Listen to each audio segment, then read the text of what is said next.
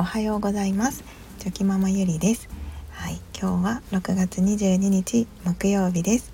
皆さんいかがお過ごしでしょうか？はい。今日はですねあのうんちょっと最近夫とお話をしていてあのまあ仲の良い夫婦の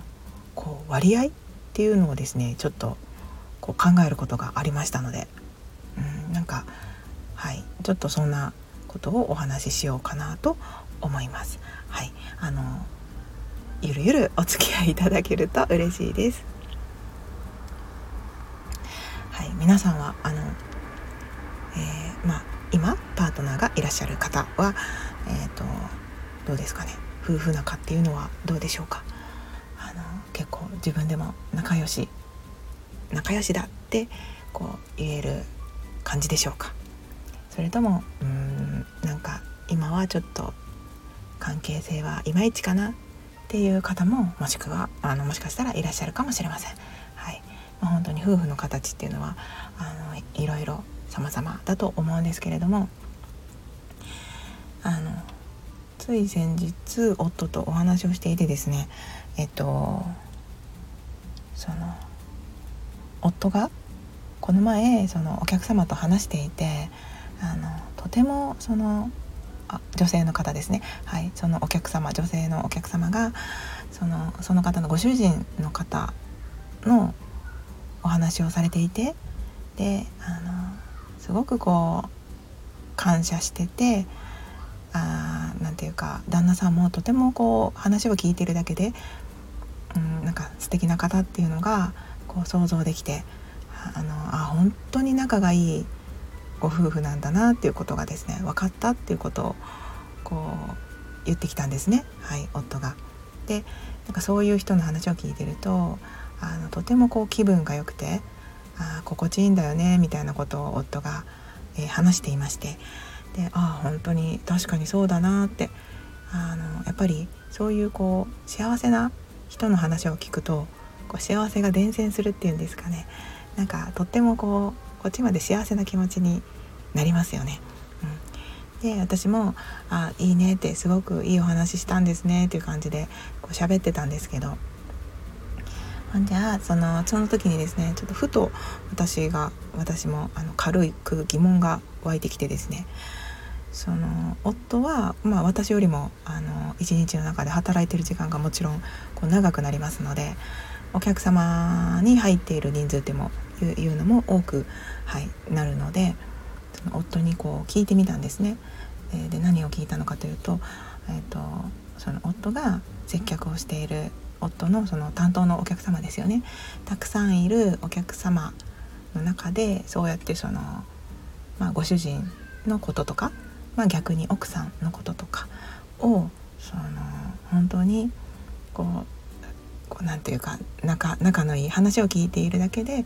ああこの人たちきっと仲がいいんだろうなみたいなこうそういうふうにこう褒める相手のことを褒めるお客様ってこうどれくらいいるんですかって聞いてみたら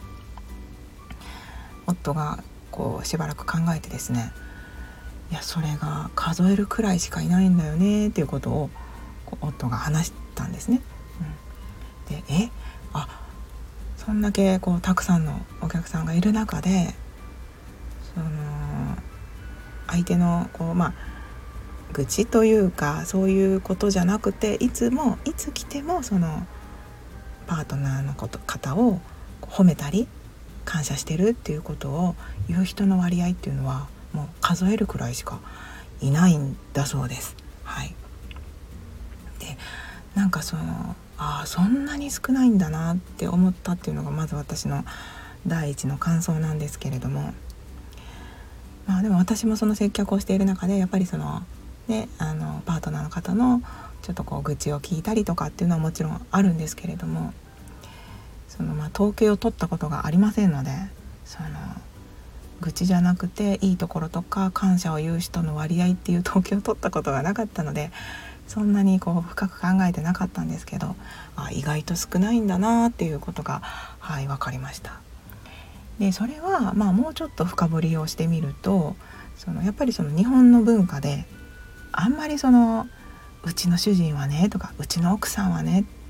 もうなんかすごいんだよみたいなことをこう言っちゃうとこう自慢みたいに聞こえるかもしれないと思ってあえてその、まあ、ちょっとこう愚痴っぽく言う方ももしくはあもしかしたらいるんじゃないかなって思ったのと、まあ、本当にその愚痴としてお話しされているっていうのとあ、まあ、両方あるんじゃないかなと、はい、思いました。まあでも美容室って結構そのお客様のとの、まあ、心の距離っていうのもどちらかというと近いのかなって思ったりしますのでお客様もこうリラックスしていろんなお話をしてくださる方が多いかなと思いますので、まあ、結構その本心として、えー、まあ、ガス抜き的な感じでその、まあ、愚痴愚痴愚痴というかね、まあ、ちょっと聞いてよっていう感じで言われる方も多いのかなと思いますしあのもちろんそれはガス抜きっていうのは大事なんでね、はい、あのガス抜きしていただいてまあそのガスさえ抜いておけばですねこう風船がパーンと割れることなく、はい、うまくこうなんか平和な日常をこう生き生きていけるというか過ごしていけると思いますのでそのガス抜きをその美容室とかでしていただくのは全然いいいいと思ってるんですね私も。ただそういうその割合を考えた時にはあなんかそうなんだなっていう発見が、はい、あったっていうお話というかそういう気づきがありました。うん、やっぱその男女こう平等とか言われてたりしますけどもやっぱその難しいんですよねきっと。なんかそのうんやっぱりそもそも体の作りも違えばこう脳の中脳の構造も違うって言いますしで女性はねやっぱ出産っていうのがいうものがあったりとかですね。ホルモンバランスがあったりとかですね。やっぱりそのいろんなその体の変化とかもありますし、うん、なんかそれをそのこううまくですねお互い,、まあ、お互いがなんですけどこう理解し合して生活していないと、うん、なんかやっぱいろんなところでこうすれ違いが起こってきてですねあそうですねなんかそういう愚痴につながったりするのかなとか思いました。はい、こういうその女性には女性の悩みがありますし男性には男性の悩みがあると思うんですけどそれをやっぱりその言わないとわからないことっていうのはたくさんあると思いますのでなんかこういう時はこうあのこうしてほしいとかうーんこういう時はこうなることもあるとかなんかそのいろんなことをやっぱり少しずつこう伝える努力っていうのもこうしていかないといけないんだなってそれはもう自分も含めですね、うん、改めてそう思いました。なんかそういうねまあ愚痴を言うことが悪いって言ってるんじゃなくてですねまあ実際そういうふうにその相手のお話をする時パートナーのお話をする時にこう愚痴じゃなくて感謝とかうんそのありがたいんだ大好きなんだってことを言われている方はじゃあ普段どうされてるのかなっていうところをこう学んでみたりしてですね、うん、であのそこを真似をうまくいいところはね取り入れて自分たちにも。でそうしていくことで、まあ、いい関係性を築いていけるんじゃないかなって、はい、思ったりもしました。まあ、こういうね話を10分でなんかまとめるっていうのは結構難しいなと今今話していて思いました。はい、やっぱりそのいろんなね